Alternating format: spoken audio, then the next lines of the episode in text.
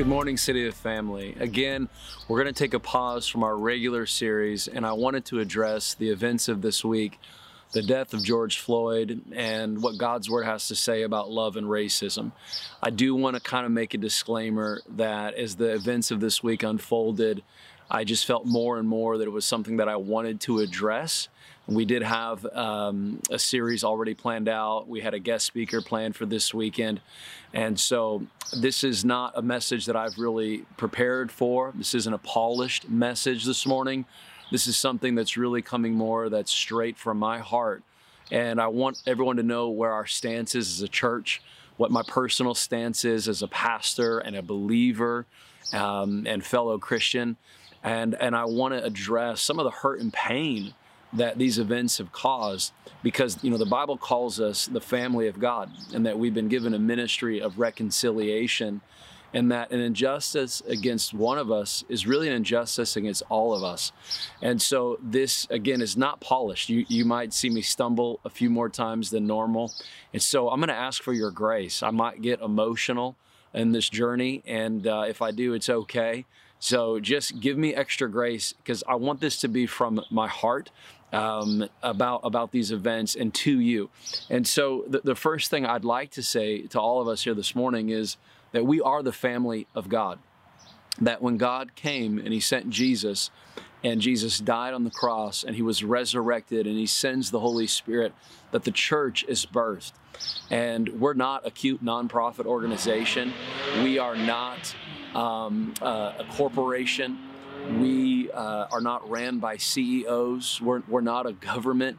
Uh, we're here to establish the kingdom of God. And we do that through the local church. In other words, that, that God came and died and, and gave birth to a family. And we are members of this family. And one is not better than the other. The Bible talks about that, that these members and parts are to celebrate each other and that, that God came for a family.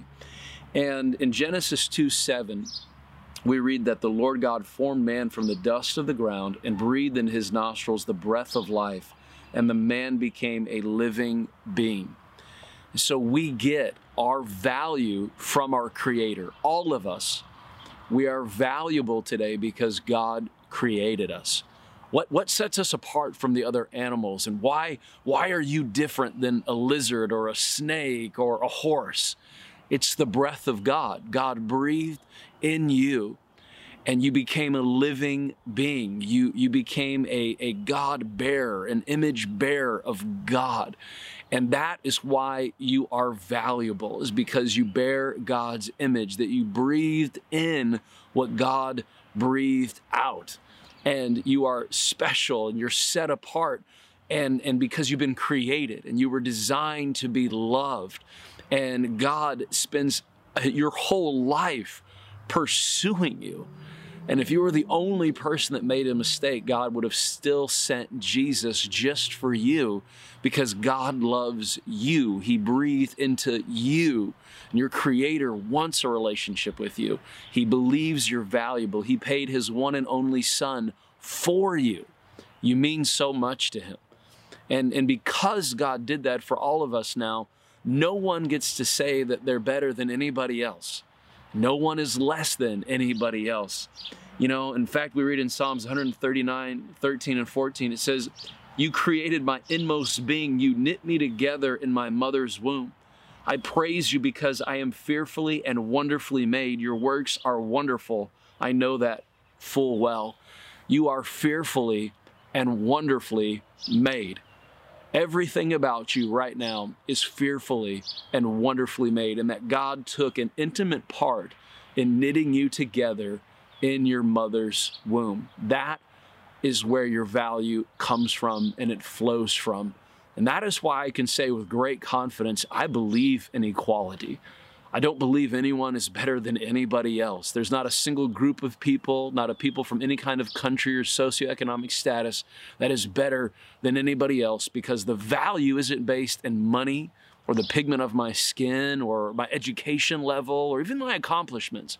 The value comes because I'm a created person. And the value comes for you because you're a created person by a God who loves you madly and wants a relationship with you.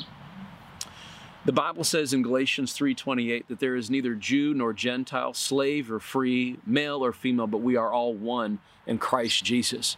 The cross is the great equalizer. When you and I come to Jesus, we are sinners in need of a Savior.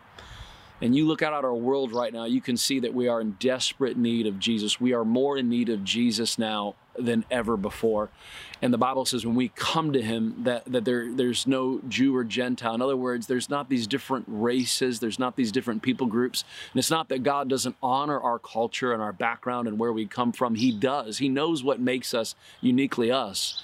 But he's saying in the cross there is great amounts of equality. And so God's word is very clear, and I want that statement to be made, and I want us all to understand that that God's word is very clear where value comes from. It's very clear that He's our creator. He's very clear that there is equality and there is love in the family of God, and there should be.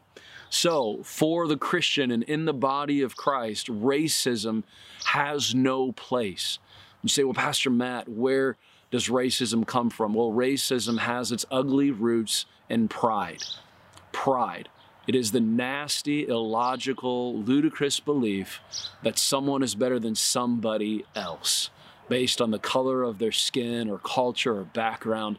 It's simply pride. In fact, pride is the original sin, right? That's what Lucifer did. He said, I am deserving of worship. I'm going to ascend to the throne and take God's throne. And Jesus said, I saw Satan fall like lightning. You know, Satan didn't murder another angel, he wasn't looking at porn by angels. He, he had pride in his heart and he said i'm going to be better than god. I deserve this this throne this worship. And it was pride that twisted his heart so ugly and he became satan. And pride you know is it's the root sin. It's it's what gets us more twisted than anything else. And that is where racism comes from. It's why it's such an ugly devastating evil because it's rooted in, in pride and so, because you and I are image bearers of God, you know, we have an enemy of our soul. Satan hates us and he hates God.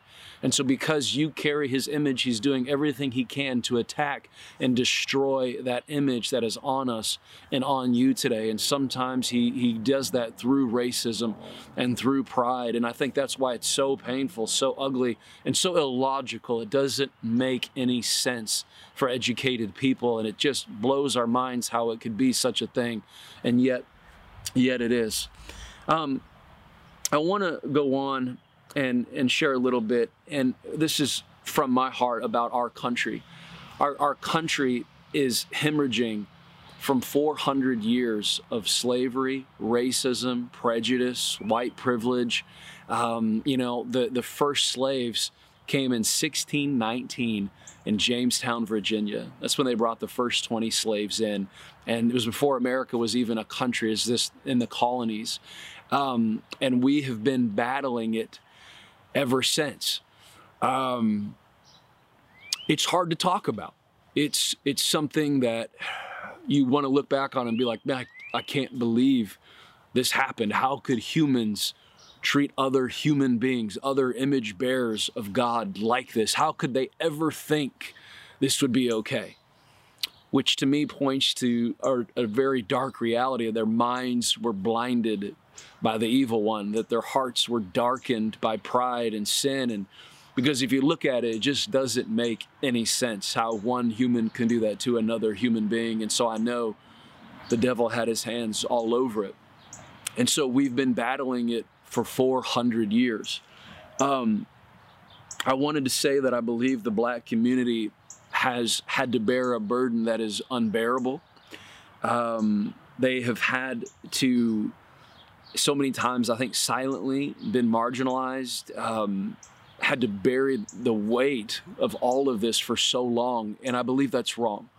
And I believe it is time for all of us, regardless of the pigment of our skin, to stand up and to stand with them and say, enough truly is enough. This is absolutely ridiculous and it is evil and it is sinful and it needs to stop in our generation. It needed to stop generations ago.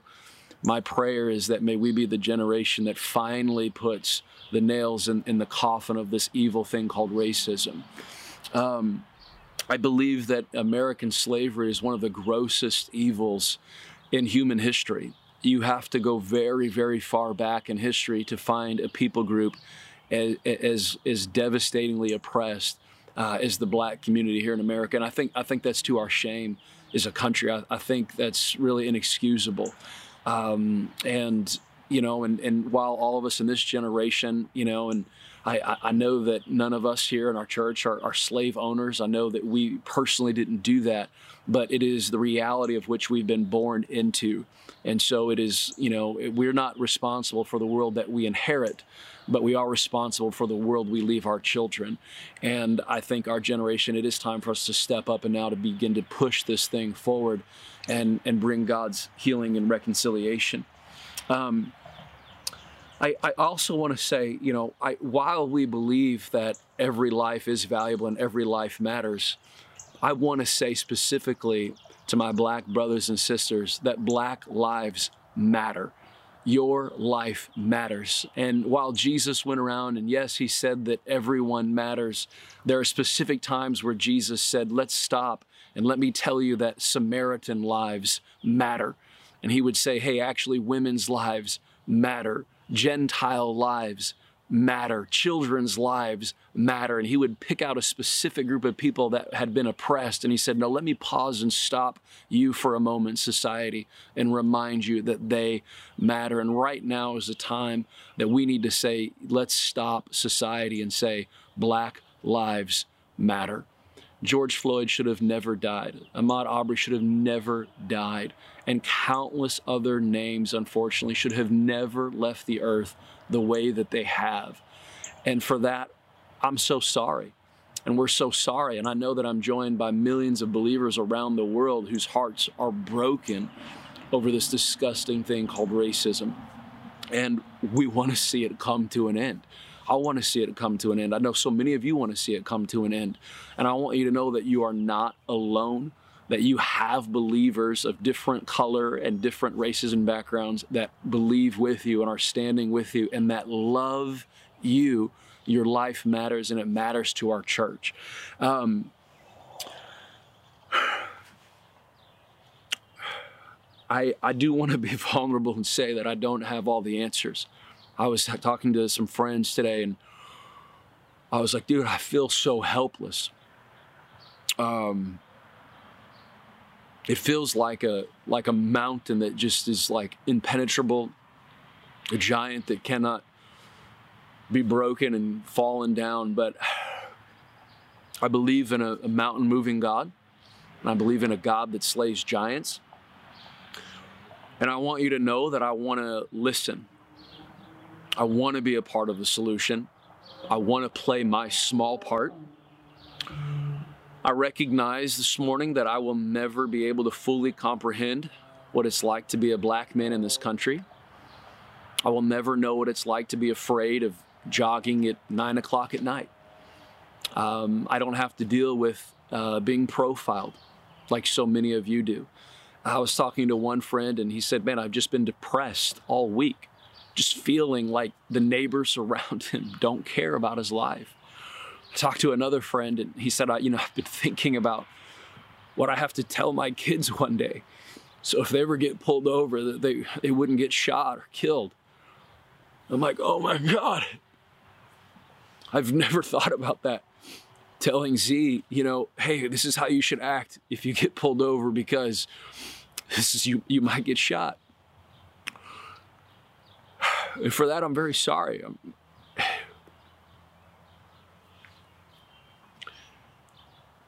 I'm sorry.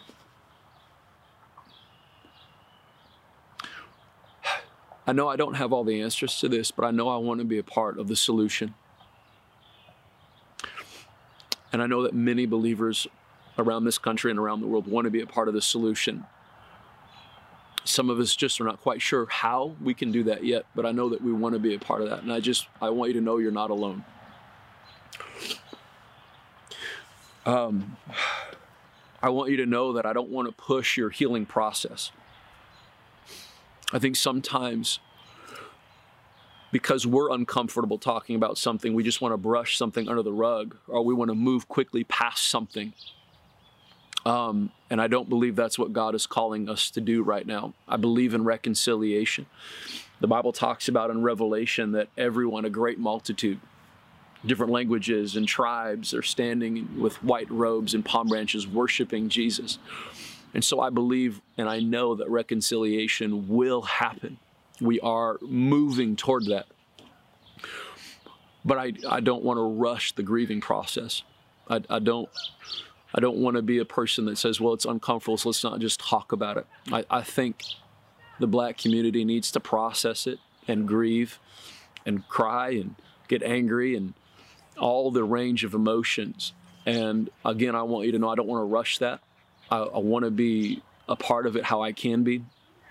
And I want to listen because I believe Jesus has called us to a ministry of reconciliation.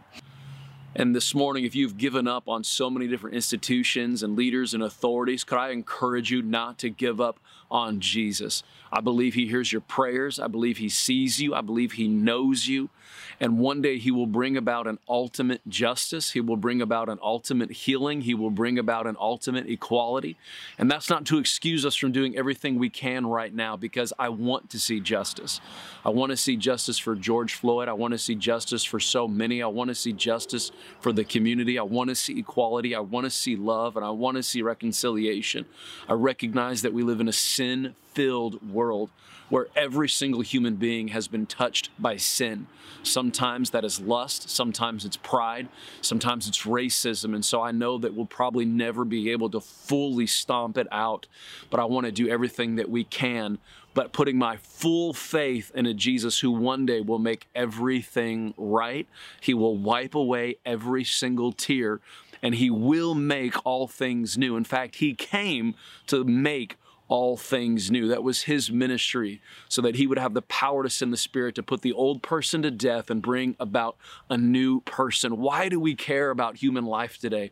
Because God loved and cared for us, and now he's loving through us. He's loving each other. He's loving our neighbor. We're loving our enemies because of God's love inside of us. I just believe more now than ever before that our church, that every church, that we need to show the world what love looks like, what reconciliation looks like, and and what you know jesus again like he's called us to love each other and he said through this is is how you will prove to the world that you're my disciples could it be that even in a nasty time like this that the way that we love each other is, is going to turn this world on its head.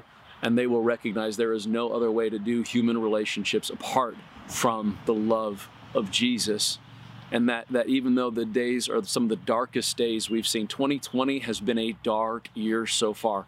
Could it be that the church can shine brighter right now than ever before? As I close down today, if you're listening to me and you do not know Jesus, I am telling you, He is the only hope you and I have. He is the only way to true love. He is the door to the Father. He loves you. He wants you. He cares about you. It's, it's meeting Him is as simple as Lord Jesus, forgive me of my sins come into my heart and God be my Father.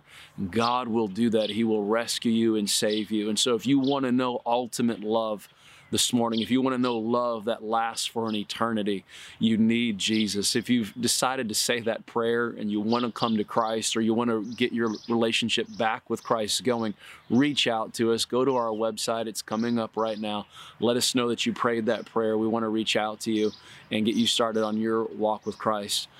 Church family, as I close, I know that one sermon and one conversation does not solve the, the giant and the mountain that's before us but I did want to open the conversation. I want you to know where we stand as a church. Um, I want you to know what the Bible says about love and value and equality. And I want you to know that even though it's so dark right now, I believe in the love of Jesus and I believe in his power to conquer so many things for us. And I believe that his church will go on and will go forward. And I believe that reconciliation will happen. And there is yet reason for us to have great hope even right now because of Jesus. Um, we're, we're going to have some conversations next week following up from today about some practical action steps that we can take as a church because I believe that conversation opens the door but we don't want to just stay in conversation. We want to begin to do some practical things. Um, and we want to keep this conversation open. As, as long as there is someone in the black community that is afraid and hurting, we're going to keep this conversation open and we're going to do more as a church. We have to do more as the global church to be a part of this healing process, and, and we want to be a part and play our small part. City Lift, thank you so much for this morning. Again, I love you. I appreciate and value every single one of you. You mean so much to us. Um, our thoughts and prayers are going to go with you. And if you need us, I mean this more than ever before. If you need us, please reach out to us, text us, get us on WhatsApp, DM us through Instagram. Um, we'd love to have a conversation with you. Thank you.